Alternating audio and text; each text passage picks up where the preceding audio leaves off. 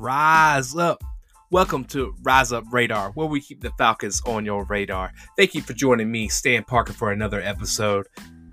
Let's have a ballin' show.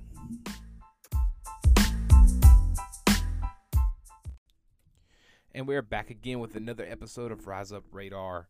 Uh, we got a solo show tonight. We got some good stuff to go through. Just a quick show tonight. Um, just gonna run through some news and uh, some news and notes that have come across the uh, the Falcons um, franchise this uh, this week and and today. Um, so this week we learned that there's a list of um, coaching uh, personnel that did not get retained, which is not surprising. That I mean, there was some momentum with Raheem Morris retaining his job earlier last season, but having two five game losing streaks on your record is just, I think that puts the kibosh on it for sure. But there was talk in the town of, hey, we're going to keep Raheem. But obviously, uh, hiring Arthur Smith and all that stuff, but like there was no chatter, absolutely no chatter of Dirk Koetter ever coming back. I mean, they, he like snuck out like like and people were upset on socials, social media, like taking their last shot at Dirk Koetter.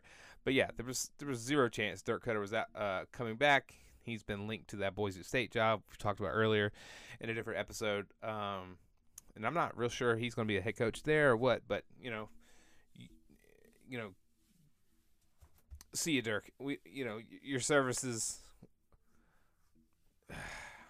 Dirk Koetter made me so mad. So I'm glad to see him gone. There's a couple other things, other couple other coaches that have been, um, that got, um, they got let go or released or not retained, I guess. But a, a surprising, two surprising notes with that is the reason I'm bringing it up is because uh, Greg Knapp, which was a QB coach, uh, he was, in some people's circle, he could have been an interim offensive coordinator it, if Dirk Koetter was let go of last season, he's been with the Falcons before. I mean, he was a trusted name, and I and uh, he got released. And then Dave Brock, wide receivers coach, he um, oddly enough, Raheem Morris's old job, but Dave Brock got retained as um, the um, wide receiver coach. So that's some interesting notes there for who got who got let go and who got retained. I'm sure there will be some more um, movement there, but uh, actually probably not. He probably just all in one fell swoop. But uh, no surprises, or a couple of surprises, but mostly chalk. But the big news of the day is officially the Falcons have signed Dean Pees for, as the defensive coordinator, Charles London as QB coach, and Dave Ragone as the offensive coordinator.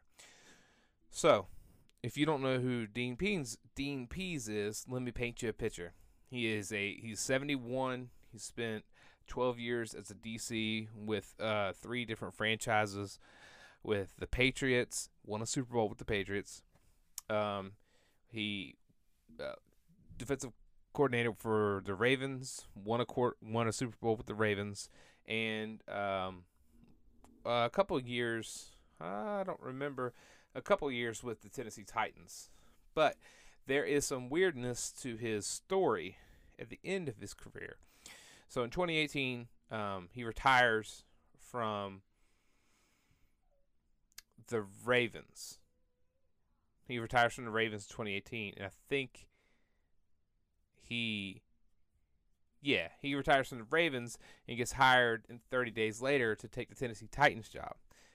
And so now, two years later, in 2020, Pees retires, um, retires again, and now he's back as a defensive coordinator. So he's retired twice in his career. Sound like a real Conor McGregor, but um, he's he's had 12 years of experience as defensive defensive coordinator position. Um, he's obviously he's in his 70s. He's seen a thing or two. I mean, going all the way back to Ray Lewis. I mean, he's even his time with Bill Belichick. So that's pretty cool to have depth of um, experience. And um, he's had eight out of his 12 years has been their uh, the defense that he's coached has had a top ten scoring defense. So that's a pretty cool. Those are pretty cool um, stats and tidbits right there.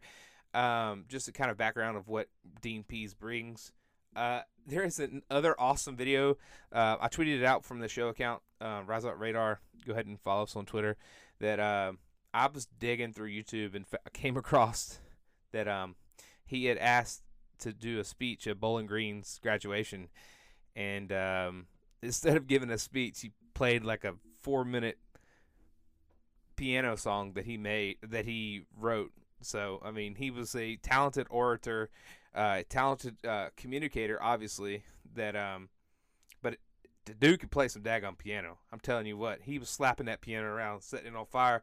Go ahead, check it out, like it, um, and, uh, retweet it if you want to. But uh, it's it's a pretty incredible video. But uh, also too, DPs is uh, known for his three four. I know Dan Quinn had flirted with some three four uh, defensive scheme. Obviously, three down linemen, but um, uh, the Falcons ha- typically have been running under Dan Quinn's scheme as a four three. So, um, with that being said, if if Dean Pees is coming to the Falcons, does that change the draft any?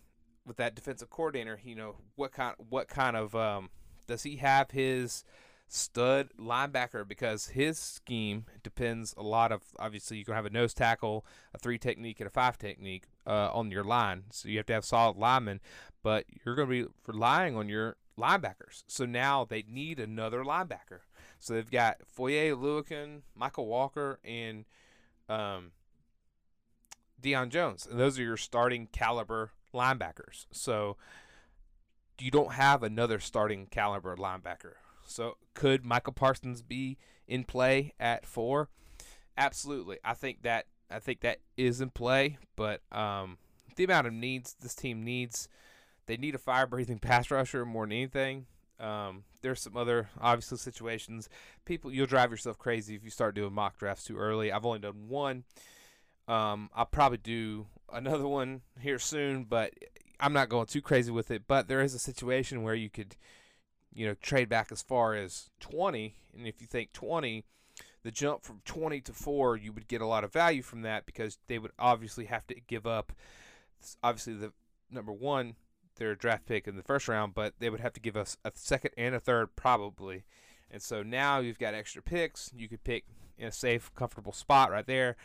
Najee Harris for Arthur Smith, Coach Art to call um, plays and, and be comfortable there with a with a back that is talented because you know we're pretty depleted with talent on the in the running back group. A surprise to me, just looking at this roster, was Qadree Ollison. He never really got any run to be um, a chance to be uh, a starting running back. I mean, he's from Pitt, um, but he's a big body. But I don't know why, but I just never got any run. So maybe he could find a diamond in the rough, and the offensive coordinator could come in and see what Ollison has. But what I'm saying is, you need talent in the running back room, and that Najee Harris would give you running back room talent. Obviously, I mean, there are very, very, very good running backs in this draft. You got Travis Etienne, um, Najee Harris, Trey Sermon, even the guy from uh, I think North Carolina. He's a big back from North Carolina, real shifty. But yeah, so there's some there's some quality running backs there that you could do. Obviously, people are clamoring because of the defensive coordinator position. Just got hired, and he's you know he's been around a long time, but he's also had some stud linebackers that maybe a linebacker could be a play. That's all very interesting to me. Um, even uh, Penei Sewell is picking up a lot more steam, and I would not be mad. Uh, at first, back in when we didn't know any of the coaching staff was, I mean, back when the season was still going on, I I was dead set on Justin Fields or else. But now, seeing some new faces come in, seeing some new resumes come across the board, and some new, um, new, you know, coaching talent, I am I am definitely would be cool with a. Uh, it's not it wouldn't be sexy, but you need an offensive lineman. But the only problem is, is he plays left tackle, and if you draft a guy four overall to play left to to come in, he's got to start, and that would be a weird situation because you're one of your best linemen is your left tackle, Jake Matthews. He's been the most consistent. Him and Chris Lindstrom played the best this year. Uh, you know, Alex Mack has been a kind of a shell of himself.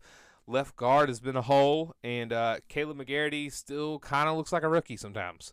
So, the best, they're two stud offensive linemen that you have of the five at your left tackle spot and your right guard spot. And Penei Sewell is a generational left tackle, apparently. But left tackle is taken. So what does that mean? Could you move McGarity inside to play left guard, and you could put uh, so you're moving two positions. You you're gonna have to either move Penei Sewell to train him to play right tackle, which it's so somebody who doesn't play football or has has ever played football, it's like you got to think that everything that you've done as a specialist, moving to your left, starting with your left foot, moving the hips, like it's all backwards and all becomes the other way. So things could get weird. Obviously, and there's no real training camp going on. It would be a lot of virtual stuff, so it would be a big learning curve. But you could move him to right tackle just from the rip, or you could move Jake Matthews to right tackle and then put Sewell at left tackle. Now you got your bookends, and you could now you and you got your guard, which would be uh, Chris Lindstrom, and then your your heir apparent at center, even though he did not have that great of a year last year, would be um, Chris Hennessy or Matt Hennessy, excuse me, Matt Hennessy. So. Um, I don't know if if Sewell is is realistic for what the needs are for this team. They need a running game, and uh, AKA they need some offensive linemen. But uh, I don't know. That's uh, I just saw a lot more momentum with uh, at number four uh, here recently. Um, another some other coaching notes would be uh, Charles London. Charles London was the QB or uh, running backs coach for the Bears. He gets promoted and comes to Atlanta. And Dave Ragone was the passing game coordinator for uh, for the Bears as well for four years from 2016 to 2020. He's now will be the OC. So this is kind of another situation with Eric Bieniemy and um, Big Red because you don't really know the line of what what exactly the offensive air quotes offensive coordinator does while the head coach is calling plays. So, um, by the way, that is just we're gonna pause that thought right there. The Eric Bieniemy situation is like one of the weirdest one of the weirdest situations in the NFL right now. That that all these jobs are getting taken up. Everybody's snatching their guy, and it seems to be that Eric Bieniemy's chances of getting a head coach are suffering because his team is successful. And I'm a fan of maybe we change the rule to make it an even playing field so everybody gets an equal opportunity. Because I remember even with Dan Quinn that I think either Arthur Blank had a a gentleman's agreement or or whatever, but you know Dan Quinn when he came in here, um, he was a part of the Super Bowl run of the Seattle Seahawks, and they had to wait for him to get done. And if you've got a either impatient head coaching staff or a front office, or if you've got a, a front office that is, um, I don't know, maybe like nervous that you're not going to get who you want to get. You just want to, you know, two in the hands worth one in the bush. Or wait, one in hands worth two in the bush. That's what it is. So anyway, uh, Eric Bieniemy is not not being hired as of right now is a crying shame because he could he should have been hired last year. And so there's something. It's either it's there's either smoke, there's fire. There's got there's there's something there of why he's not getting a chance, or the system's just a wreck and not any good because he's being punished, or his opportunities not as as, as his opportunities aren't as good as say a team that doesn't make the playoffs or gets a first round exit. So enough about Eric Bieniemy. I know he's not coming to Atlanta, but okay. One more thing about Eric Bieniemy because I really like him and I really like his passion. I like, like the guy, but it looks like more and more because there's only one head coach vacancy available because everybody's taking up. The Lions have recently hired a guy.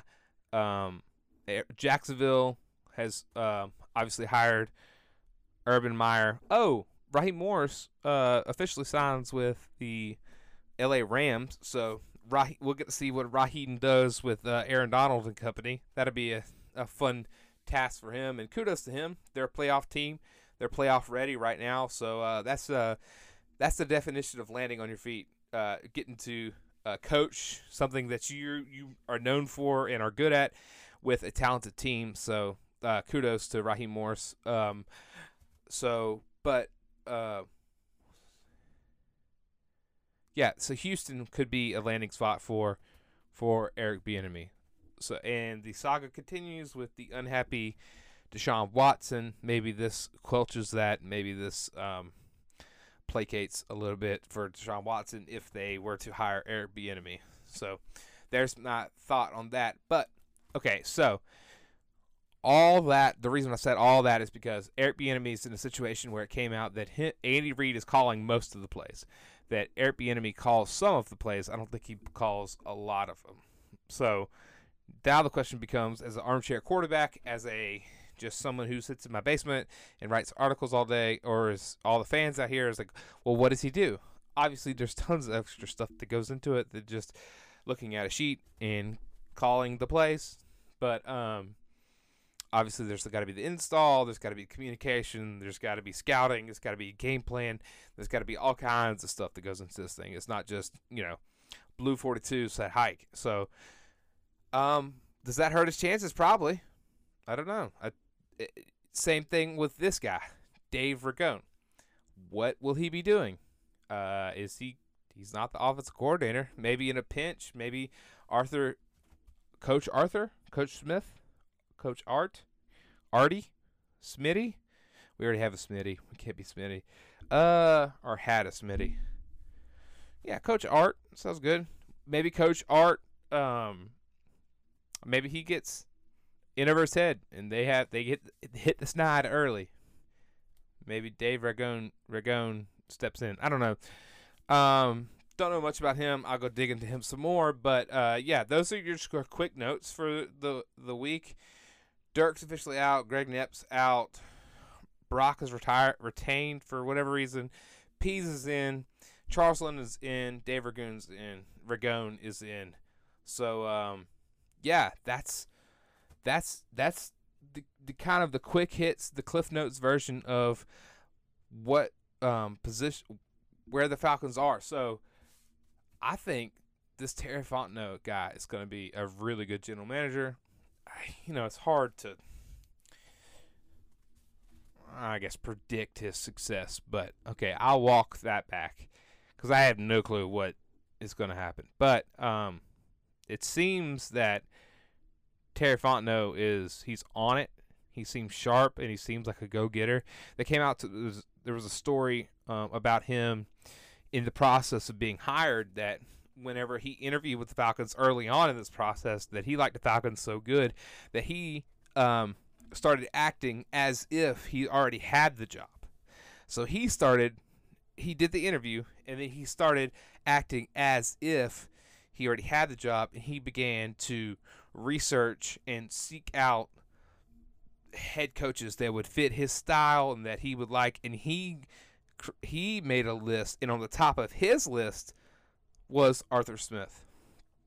Now, if that's not like sharp and a go getter and, and, and on it and has his ducks in a row and just a driven, then I don't know what is. That's so that's such a cool story to me is just acting as if you you already know it's gonna. I mean, that's confidence. That's all of it, man. That's that's that's what I like to see tons of experience down in uh, New Orleans is, is in a successful successful drafting franchise because they were always had maybe not always let's not give them too much credit but they you know they had a lot of playoff runs so therefore they were picking later in the draft. So they were able to get Alvin Kamara in the third round, able to bring um, pieces in to make that team run, to make that team go. Now, did they blow four Super Bowl air quotes Super Bowl runs in a row? Absolutely. But he didn't lace up the pads. The players did. So, um, yeah, Terry Fontenot is going to be good. I like Arthur Smith. I like the the uh, the genuine energy he brings. Dude, Dan Quinn was so polished. He could have been a politician. He had all the sayings. He knew how to address the media tough questions. He knew how to like naturally deflect. It didn't feel like, you know, he was dodgy. Okay, it did feel like he was dodgy, and it felt like he was a little. I don't want to say it fake, but he he was he knew the he knew all the buzzwords and all the answers, and it was just he's really really polished in with in dealing with the media. And this Arthur Smith uh, guy, he just sounds like a guy. Sounds like a good football coach, and um, he's talking about adaptability. That that that's the um, that's one of his, I guess, taglines that he was going to. The message to the team was the adaptability of this team. So I'm cool with that because that was one team. The one thing that I've been screaming at, screaming for, for years is that I don't think that Dan Quinn and the regime or Dirk Koetter even like I don't even think they all met during halftime. That's how many. Uh, that's the adaptability of not adapting to what's going on in the game, having your eyes open and getting your hand head out of the sand, and uh, just being able to change with the times and change in game. Say, you know what, that's not working. Maybe we shouldn't run inside the tackles with our, you know, our our 30 year old running back that's got you know 90 year old needs. So maybe we should try something different. So, um, yeah, man, that that was cool. Another kind of a, a kind of a, a tidbit from Arthur Smith's uh, press conference again was accountability, which was, you know, I don't know if a lot of that was going on during the Quinn era. It sounds like I'm really crapping on uh, Dan Quinn right now, but I'm, I'm not trying to do that. Um, but just refreshing as an actual like Falcons fan to hear something like that. That accountability, you know, some flexibility, and he said he says. Everybody says this too. It'd be weird if he came out and said the opposite of the statement. He said, you know, I have no ego. So if something's not working, we'll just change it because I, I just want to win. So um, obviously, if he said the complete opposite of that, he's like, I have a massive ego and I'm never going to change my mind. Uh, you wouldn't win the press conference or get the job for that. But um, just hearing that just come out of his out, out of his mouth and you know his his dad's background, and I know that gets linked with him. That his dad's the founder of FedEx, and he's got you know his dad's successful. Maybe some nepotism there, whatever. But I like that he's humble. I like he sounds real. He sounds down to earth, and we're gonna see. Let's lace him up and let's see how tough this guy is. He seems like a tough guy, like just a little edgy. I don't know. Maybe I'm reading into it, whatever. Maybe it's a finesse, but um, I'm excited to see the personality come out into this head coach. I think um, the Falcons.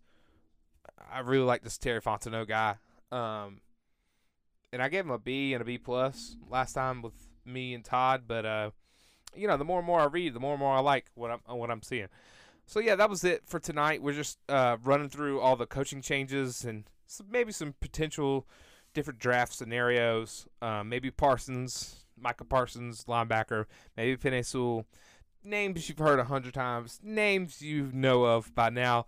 Um, but when we get closer down to it, we'll bring some more depth to our uh, research with these names and to, um, I guess we'll cover the combine of, of, I guess there's no real official combine anymore this year. It'll be, um, will be all pro days. So we'll stay on top of that too. But, um, I appreciate you um, y'all listening tonight, and uh, just a little quick episode tonight, uh, solo, and uh, we appreciate all your everybody listening, everybody following the show, everybody join the face, uh, follow us on Facebook, and uh, subscribe to us on Twitter. Tell a friend. We're going to keep this thing rolling. Um, and until next time, Falcons fans, rise up.